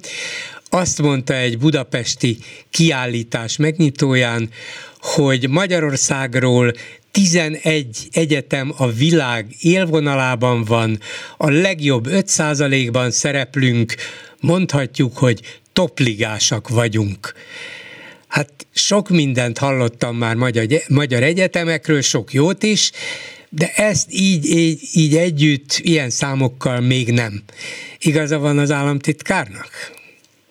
Ha formálisan nézzük a dolgot, akkor azt lehet mondani, hogy igen, van olyan rangsorkészítő cég, amelyik 20 ezer egyetem adataiból indul ki, és abból 2000 rangsorol, és hát a 20 ezernek ezer az 5 százaléka, és az öt, ebben az ezerben tényleg ott van 10-11 magyar egyetem, de hát azért ez a 20 ezer olyan nagy szám, ami nem igazán egyetemi minőséget jelent, messze nem egyetemi minőséget jelent. Ha igazán egyetemi minőséget nézünk, akkor nem ez a valós adat, ennél lényegesen rosszabb a helyzet, illetve hát ne minősítsem automatikusan rossznak a helyzetet. Ez így egy játék a számokkal, nyilván azzal a célral, hogy jobbnak lássunk, mint amilyen a valóság.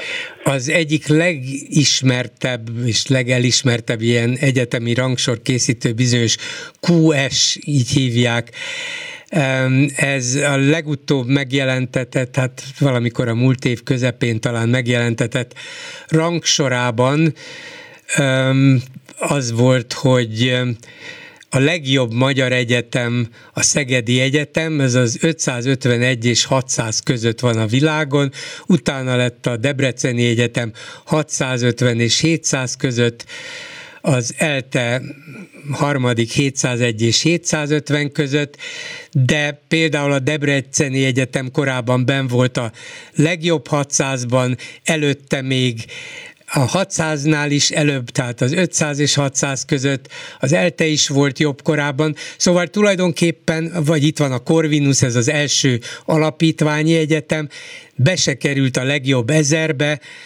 tavaly még, vagy tavaly előtt még 800 és 1000 között volt, és 2012-ben az 551-600-as ranglistáról indultak lefelé. Szóval, ha valamilyen trendet meg lehet állapítani, akkor talán inkább azt, mint hogyha romlanának nemzetközi összehasonlításban a magyar egyetemek. Ebben mi lehet az igazság? Ebben van igazság.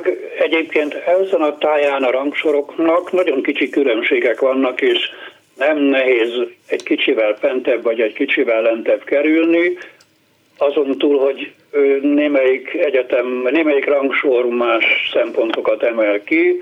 Van három nagy rangsor, amelyiket alapul szoktak venni, de van még másik három, vagy egy harmadik három is, amelyik a világon megjelenik. Ezek az, az első kategóriában pontosak és érdekesek, illetve magunkat pedig a szomszédokkal érdemes összevetni, annak ugyanis nincs realitása, hogy a vezető amerikai, de akkor maradjunk csak európai egyetemekhez hasonlítsuk magunkat. Ott mi egyértelműen hátrébb vagyunk, voltunk és sokáig leszünk, hiszen ez az, ezen az említett fórumon ugye a Bankó Balázs azt mondta, hogy az a cél, hogy 2030-ra egy egyetemünk a világ legjobb száza közé kerüljön, és három pedig az európai száz legjobb közé kerüljön. Hát magyarul ettől az elhangzott adatok alapján is messze vagyunk, és a valós cél, ha ezt sikerülne megvalósítani, akkor ez lehetne, hogy ebből az európai középmezőnyből előrébb lépjünk. Most, ha a szomszédokat is nézzük, akkor ugye mi 11 egyetemmel szereplünk ebben a kategóriában, a cseheknek 15 ilyen egyeteme van, a lengyeleknek 19 egyeteme van, és ha nézem ebből a kategóriából az első 32-t, akkor ott a legjobb 10 között nincsen magyar egyetem, hanem a Prágai Károly Egyetem, a Jagellő Egyetem, a Műszaki Egyetem Varsóból, vagy éppen az osztrák egyetemek, maga a Bécsi Egyetem, a Bécsi Technikai Egyetem, azok egyértelműen mondanám nyugodtan, hogy messze előttünk vannak, és ezeknek az utolérése lenne a reális cél, de nem könnyű, és egyelőre nem is látszik, hogy afelé haladunk. Igen, hogy mennyire igaza van abban az összehasonlításban, amit most felhozott, hogy a saját régiónkkal érdemes magunkat összehasonlítani, mert a nagy nyugati egyetemekkel abszolút nem vagyunk egy kategóriában. A legjobb magyar egyetemet 48 nagy-britanniai egyetem előzi meg. Szóval azért ez, ez látszik, hogy hát egyszerűen más világ nyilván, más múlt, más gyakorlat, más hagyományok, más, más rendszer, más módszer, más eredmények, más és ez a más finanszírozás, hát igen, ugye sokkal nagyobb lehetőségek, de éppen ezért félrevezető az, amikor veri a mellét az oktatási, vagy felsőoktatási államtitkár, hogy mi ott vagyunk a topligában, nem, ez nem az. Mit lehet tenni, hogy ezek az egyetemek mondjuk ne lassan csúszanak le, hanem lassan elinduljanak fölfelé? Ez az alapítványi forma, amit kitaláltak, bármilyen módon ezt elősegíti? Én ezt nem tudom most még megmondani. Azt tudom mondani, hogy, hogy szemléletváltás indult el, azt gondolom, és kell, hogy folytatódjon a magyar egyetemeken, hogy teljesítménycentrikusan értékeljék önmagukat, és figyeljék a külső elismerését és értékelését ennek a teljesítménynek.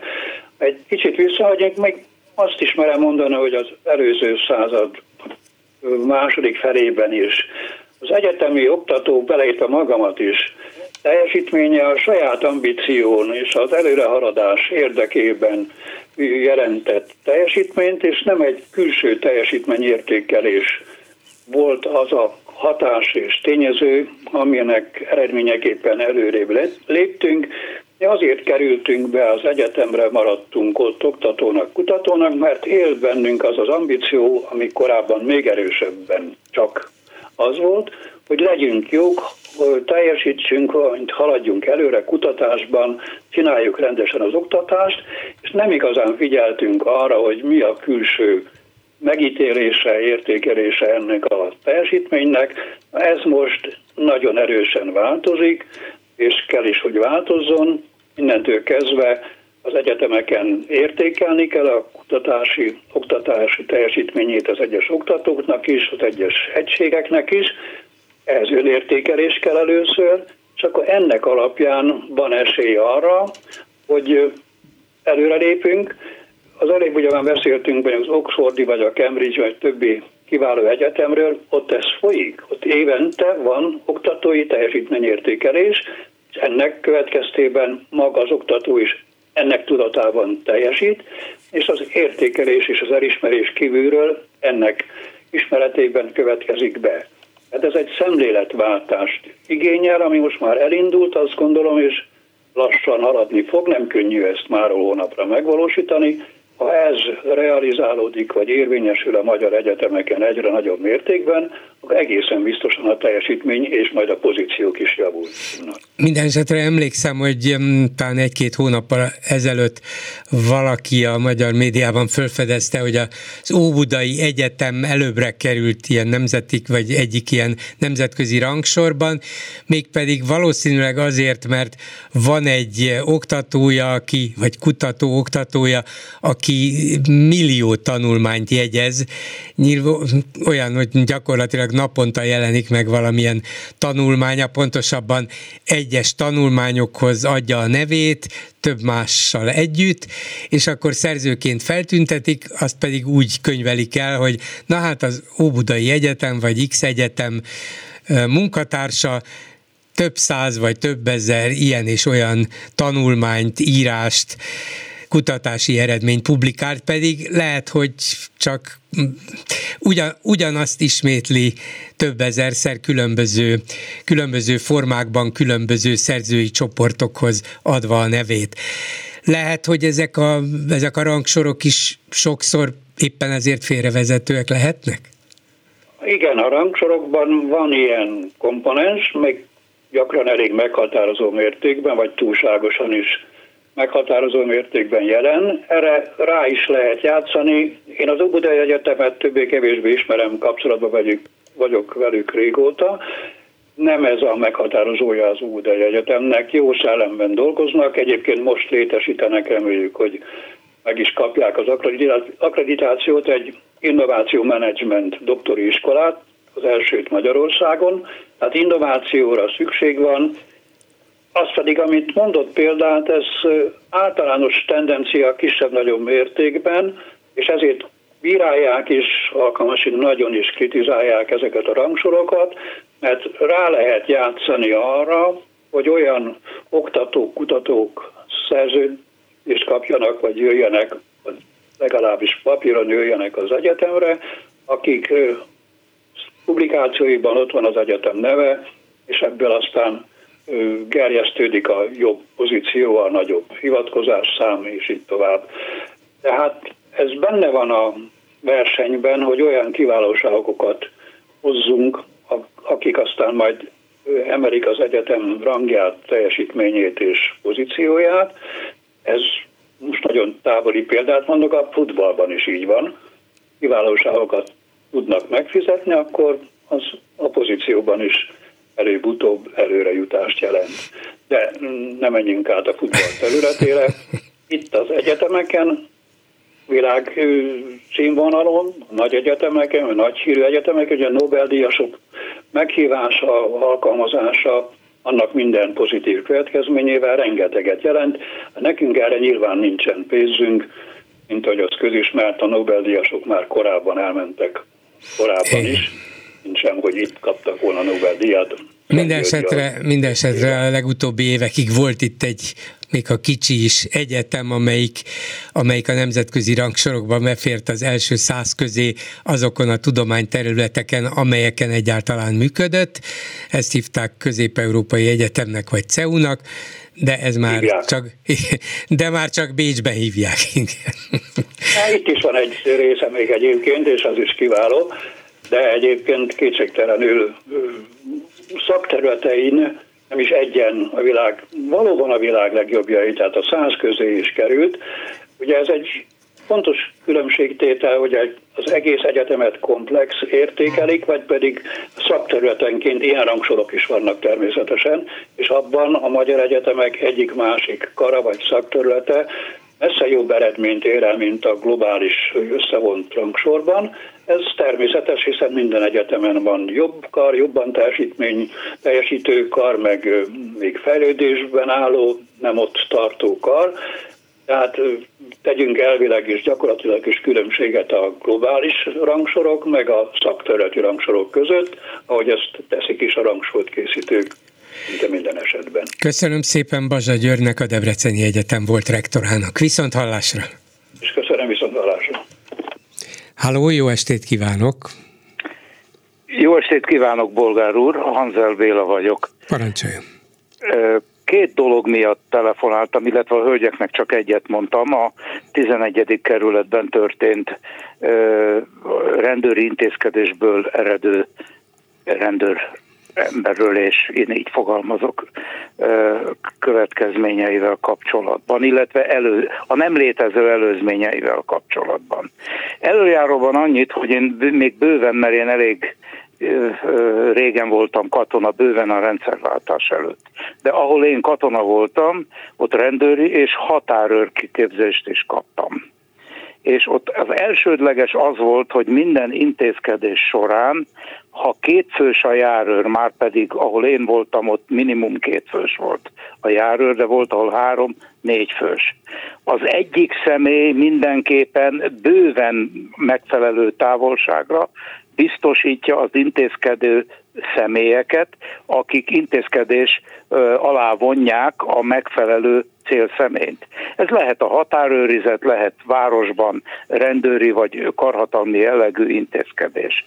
Na most, itt a jelen esetben én nem akarok okostojás lenni, mert természetesen minden helyzet különbözik attól, amit előírnak a tankönyvek, vagy azt egy oktatóteremben a kiképző tiszt, vagy akár a szabadban a tornapályán vagy bárhol bemutat.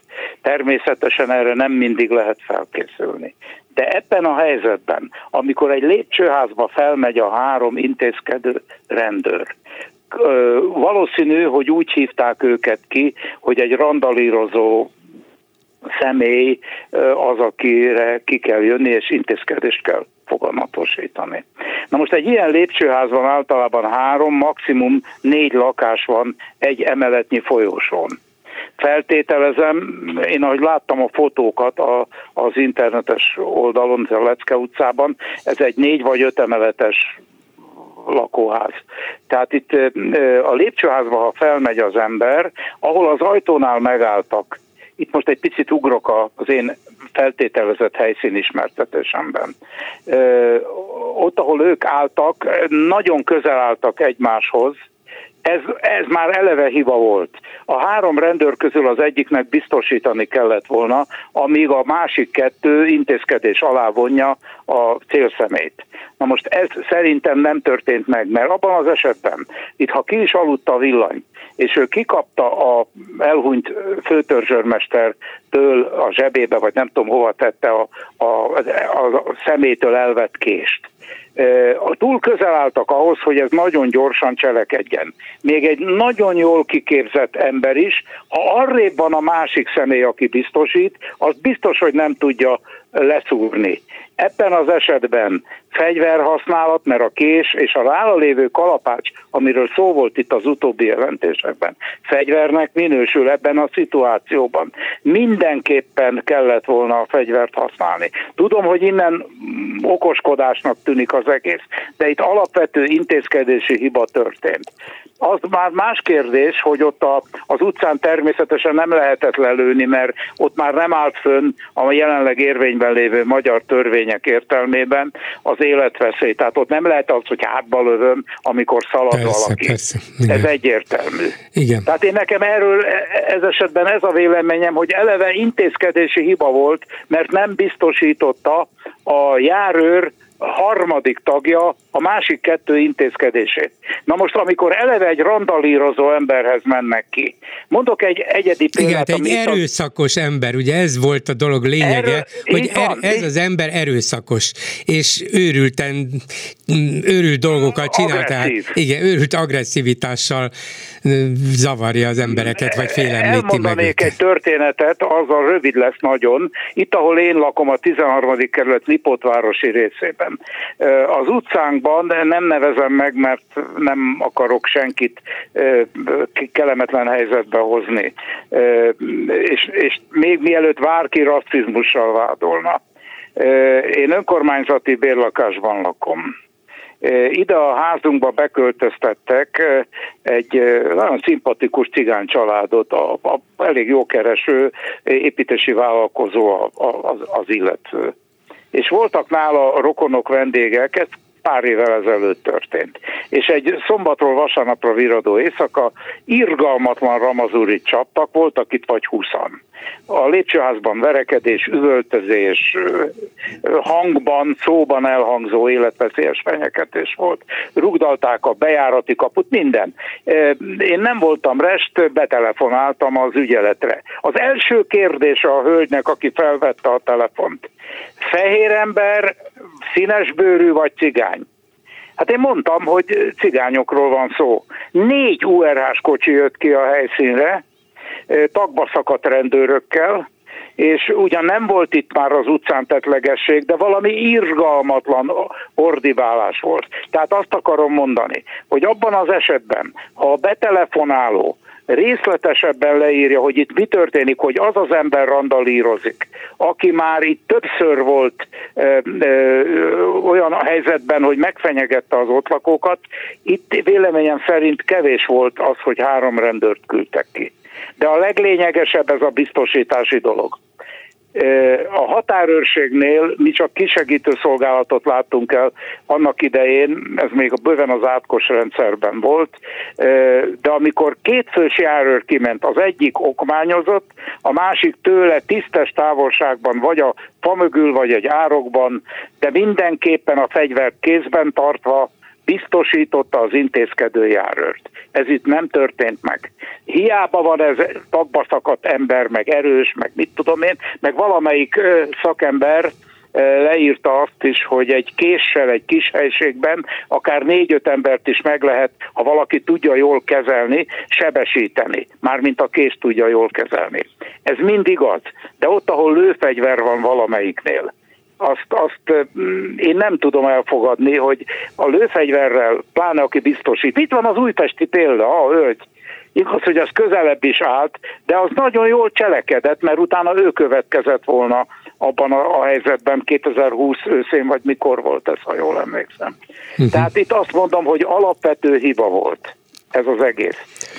Hát bár, bár nem erről, voltunk ott, igen? és ugye a vizsgálat nyilván folyik, és fogalmam sincs, milyen eredményre jut, de, de valami az lehet, hogy azzal, igen, hogy könnyű persze, igen, igen. Persze, könnyen lehet, hogy valami, hogy nem volt kellő óvatosság körültekintés. Lehet, hogy azt gondolták, hogy hárman vannak, végül is három rendőrrel szemben egy ember miért is, miért is vete benne bármilyen erőszakra lehet, hogy azt nem vették figyelembe, hogy de lehet olyan tudatmódosító szer hatása alatt, amitől ez a három ember nem látszik háromnak, vagy ő erősebbnek érezte magát, mint az a három. Szóval fel kellett volna készülni a legrosszabb. De még egyszer mondom, a leglényegesebb, hogy egy ilyen lépcsőházban, az nem több 6 négyzetméternél. Nem állunk oda mind a hárman intézkedni azzal az egy emberrel szemben. Ez már eleve hiva volt, véleményem szerint.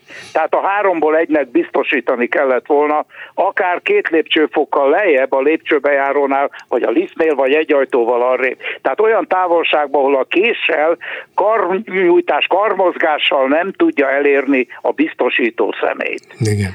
Véleményem szerint. A másik dolog, amiről szeretnék megemlékezni Tamás Gáspár Miklósról, én most félrejtés ne essék, nem azt akarom mondani, hogy én találkoztam Lenin társal, de én találkoztam kétszer Tamás Gáspár Miklóssal, pont a rendszerváltás hajnalán volt az egyik, az 90-ben, amikor én a Rádai utcába mentem, ahol az SZDSZ-nek volt egy irodája. És én Haraszti Miklóssal tartottam a kapcsolatot, mert én akkor a lapkiadóvállalatnál dolgoztam, és az akkori napilapok és és színes heti lapoknak készítettem a politikai reklám részeit, és Siklósi Norbert engedélyével még címoldalra is lehetett reklámot tenni. Egyébként Siklósi Norbertről annyit ön biztos ismerte, Igen. tudja, hogy kiről beszélek. Mi áttérben úgy hívtuk, hogy az Ostap Bender a nagy kombinátor. Úgyhogy e, e, én szeretettel gondolok őrá is, meg arra az ott eltöltött 11 évemre a lapkiadóvállalatnál. Tehát beléptem a radnot. Ő volt, a, ő volt ez a megbízható elvtárs, aki azonban nem csak egyszerűen végrehajtotta a pártutasításokat, hanem mindig igyekezett. Hanem így van, önálló, így van, pontosan. Így van. Ezt, ezt úgy szokják, úgy mondtuk mi annak idején, hogy ő nem elszabadult hajóágyú, hanem az orban lévő ágyú mindig tudja, hogy merre lehet tüzelni. Na, a Rádai utcába bementem az irodába, és én a Haraszti Miklóssal váltam kapcsolatban, mert ő adta oda az anyagokat. Tudni, én annak idején az SZDSZ-nek, a Fidesznek, a Kereszténydemokrata Néppártnak, meg a 12 pártnak, kisgazdáknak többek között eh, készítettem a reklámanyagot, mind a parlamenti, mind a későbbi választásokon is, az önkormányzati választásokon, az akkor még normális Magyar Nemzet, Magyar Hírlap, képes hét új tükör, meg egyéb újságokban. Többek között volt a polgármester választás, és volt egy szlogen, hogy Demszkit a városházára és akkor ezt jó örömmel fogadták ott ők, és a Haraszti Miklós mellett áll Tamás Gáspár Miklós. És ő kivette a kezemből azt az anyagot, amit a grafikustól, amit ők jelöltek ki, hoztam, és ő tett nagyon okos megjegyzéseket, és kezet nyújtott, bemutatkoztunk egymásnak, és ennyi volt az első találkozás. Én akkor nem tudtam ő, hogy kicsoda, mert ő előtte már parlamenti képviselő volt. Génagyné Macó Ágnessal voltak, ketten azt hiszem parlamenti képviselők. Még a... a, a Mármint nem, a, nem a párt képviselői, hanem nem már a, a független. Igen, hanem igen. az Antal féle igen. kormány előtt igen, benne igen, voltak persze, már persze, a, a, a kormányváltó parlamentben, igen. a német Miklós féle miniszterelnökség alatt. Na most, e, teltek múltak az évek, jóval később az SZDSZ-nek akkor a székháza a Mérleg utcában volt, és a Mérleg utcából, ha kijöttünk a, a Nádor utcába, akkor az Rínyi utca irányába volt egy könyvesbolt. Mi azt csak mindig úgy hívtuk a baráti körben, hogy az SDS könyvesboltja, mert ott megjelentek olyan könyvek is, amik más könyvkiadók nem nagyon adtak ki. És ott én összefutottam egyszer Tamás Gáspár Miklóssal, és mielőtt belépett volna a boltba, már az utcán láttam, hogy jön, szivar volt a kezében, ő szivarozott.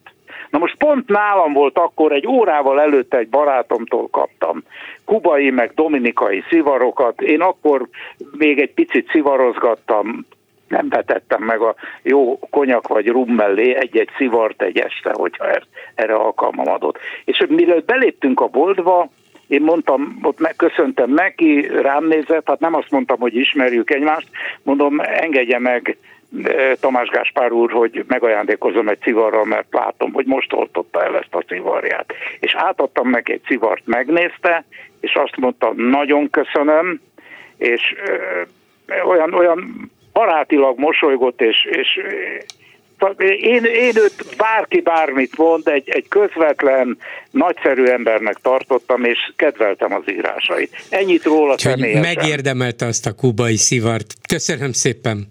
Én köszönöm, Minden hogy jót, viszont hallásra. viszont hallásra. A Facebook kommentelőkre vagyok kíváncsi, Lőrinc Saba. Szia Gyuri, köszöntöm a hallgatókat. A hegyi interjú rögtön kiverte a biztosítékot no. a kommentelők között. Rögtön a nyitásnak hegyi beszéd, Brian élete nyitókép. Na menjünk kövezni. Szegény hegyi Gyula, de tényleg minden alkalommal, amikor kérem rá, ő kötélnek áll, és tudja, hogy mondta is itt a beszélgetésben, megkapja tőlem a rendszeres fejmosást, de vállalja azt, amit leír. Hát ez, Ehhez képest vannak van. kommentelők, akik még egyet is értenek hát vele. miért ne? Persze, Hegyi Gyula, reálisan, Hegyi Gyula reálisan lát. Naivitás bolgárul részéről feltételezni, hogy majd az ukrán nép eldönti, meddig akar harcolni. Ezt épp úgy nem az ukrán nép fogja eldönteni, ahogy a magyar nép sem maga dönt a választáson, állítja a kommentelő. Hát ez azért nincs így, mert hogyha az ukrán nép nem akar harcolni, azt nagyon hamar és nagyon érzékletesen tudja tudatni a vezetőivel. És hát tényleg jelenleg ellent igen. mondanak ennek. Igen, tehát. igen, igen. Itt nem egyszerűen arról van szó, hogy mit mutatnak a közvéleménykutatások, hanem hogyha mondjuk tömegesen dezertálnak a hadseregből, vagy nem, vagy nem hagyják igen. magukat besorozni, vagy menekülnek el az országból, nem csak azok, akik, akik ugye már nem tudnak biztonságos életet élni, hanem azok is, akik hadrafoghatók. Hát szóval, ha ilyen helyzet alakulna ki, azt néhány hét alatt megérzi a vezetés, és akkor nem fogja tudni folytatni a azt a bizonyos honvédő háborút. Ha már a közvéleménykutatások szóba kerültek, részben egy kicsit elkanyarodva a témától. Több mint 30 éve tanultam statisztika tárgyat, írja egy kommentelő. Nem emlékszem pontosan hány százezer iratot kell meghamisítani ahhoz, hogy az reprezentatív legyen? És akkor ezzel rá is tértek a, a szankcióellenes NER konzultációra. A magyarok 97%-a a szankcióellenes beküldött NER konzultáció szerint, vagyis körülbelül 1 millió 300 ezer magyar van a kormány szemében. A többi mi vagyunk írja. Igen, vagy ha 1 millió 300 ezer magyar a magyarok 97 százalék, akkor hányan vannak a magyarok? A népszámozásban, a népszámlálási évekből még ez nem derült ki, tehát én még várom a csodát. De nekem eszembe jut az az állapot is, amikor az egyébként érvénytelenül véget ért kvóta népszavazás idején, és kijelentette Orbán, hogy az, azt az eredményt, amit hozott az egyébként eredménytelen konzultáció tartja mérvadónak amiben megint csak letagadott egy rakat ember, tehát igen. Azt mondja, a sikeres nem, nemzeti konzultáció eredménye technikai költség 50% 2,7 milliárd. Egyéb költség 50% másik 2,7 milliárd. Reméljük ez még Brüsszelből is látszik. Hát az a baj, hogy Brüsszelben ezzel nem törődnek, arra szól, szórja el az Orbán kormány a pénzt, amire neki tetszik. Szóljunk mi, hogy nekünk nem tetszik, de hát Hiába szólunk. Igen. Ha, és maradjunk a továbbra is az Orbán féle programoknál, a rezsitámogatás is szóba került. Minden család havonta 185 ezer forintot kap a kormánytól. Persze nem lehet észrevenni, mert nem hozza a postás. De senki nem jön, hogy elvigye. Pedig közéjük is lövethetett volna, írja a kommentelő, és felidézi a Lenin elvtárs viccet. Lenin elvtárs is visszaadta a labdát a gyerekeknek, pedig közéjük is lövethetett volna. Így van, de századszor írom, mondom, hogy ez a családonkénti 181 ezer forintos támogatás havonta, ebből Ebből semmi nem igaz. Semmilyen alapon nincs olyan számolás, aminek alapján ez kijönne, ez évi 7800 milliárd forintos támogatást jelentene. A teljes magyar energiaimport nincs ennyi. Csak mondom, Orbán, de jól ez hangzik. Egyik, ja, pe, jól, de miért nem 281 ezret adnak? Ha már, akkor adjanak 281 ezret, ne csak 181 hát Azért vigyázni kell azzal, hogy még hihetőleg tűnjön. Persze nem mindenkinek tűnik annak, itt vagy te is ennek példaként. Egy, másik, egy utoljára pedig egy másik cikkkel kapcsolatban keresett meg egy kommentelő. Olvasom az egyik nagy portál cikkét, meghalt Lolo, Gina Lolo Brigida. Jobbra egy kép, sürgős nyilatkozat, a képen pedig a köztársasági elnök Novák Katalin. Ráklikelt a, a, a nyilatkozatra, és ez az oldal jött beállítása szerint. Egyébként hozzá kell tennem, hogy ezt a hirdetést, mert ez nem egy valódi cikk, hanem egy behúzott anyag, én is láttam, viszont azt nem tudtam, hogy orosz oldalra irányít el. Ajaj, ez valamilyen hekkelés lehet. Novák Katalintól orosz oldalig eljutni. Ajaj, hát- ez a keleti nyitás remélem nem. Ennyi lenne ja. a komment szekció, és én is remélem, hogy nem ez a keleti nyitás. Köszönöm szépen. Hát van még egy hallgató a vonalban, egy fél percre beadjuk, hogy legalább elmondja, hogy mit szeretett volna mondani. Halló! Jó napot kívánok! Jó napot kívánok, igen. Gyula vagyok. Mondja, hogy mit, mit szeretett volna, és ha úgy gondolja, akkor holnap folytathatjuk. Hallgatom. Szeretném. Nagyon nagy tisztelője vagyok Bolgár úrnak, meg a Klubrádiónak is. Én megmondom őszintén, hogy én fél éve nem hallgatom önöket. Én egy egyszerű ember vagyok, egy egyszerű családapa, van egy lányom, feleségem, mindeketen dolgozunk. Én egy, egyetlen egy válaszra szeretnék kapni, hogy mi kell még ennek az országnak, mi kell az embereknek arra, hogy, hogy végül is azt mondják, hogy itt elég. Ön mit gondol erről? Látja, ez egy hosszabb beszélgetést igénylő dolog, bár a kérdés nagyon egyszerű, de ha holnap is van néhány perce, anélkül, hogy hallgatna minket, akkor visszahívjuk, jó? Fogom hallgatni önöket, és, és nagyon Jó. megköszönöm, hogy Jó, akkor visszahívjuk, ezt megbeszéltük, szólok a kollégáimnak, én meg gondolkozom azon, hogy mi, mi lenne az, amit, amire azt mondanák hát, az emberek, hogy elég. Nem nekünk kell gondolkozni, hanem Igen. szerintem nagyon sok mindenkinek. Bár tudnám a választ rá, de valószínűleg sok választ is tudok adni, egyik se lesz kielégítő. Jó, akkor hívjuk egy holnap. Támpont, egy támpontra azért szükségünk lenne. Így van. Köszönöm szépen, hívjuk, minden jót. Szépen, viszont hallásra. Ezzel a megbeszéljük mai műsora véget ért, készítésében közreműködött Král Kevin, Lőrinc Csaba, Balogh Kármen, Szabó Csilla és Csorba László, Bolgár Györgyöt hallották, viszont hallásra holnap.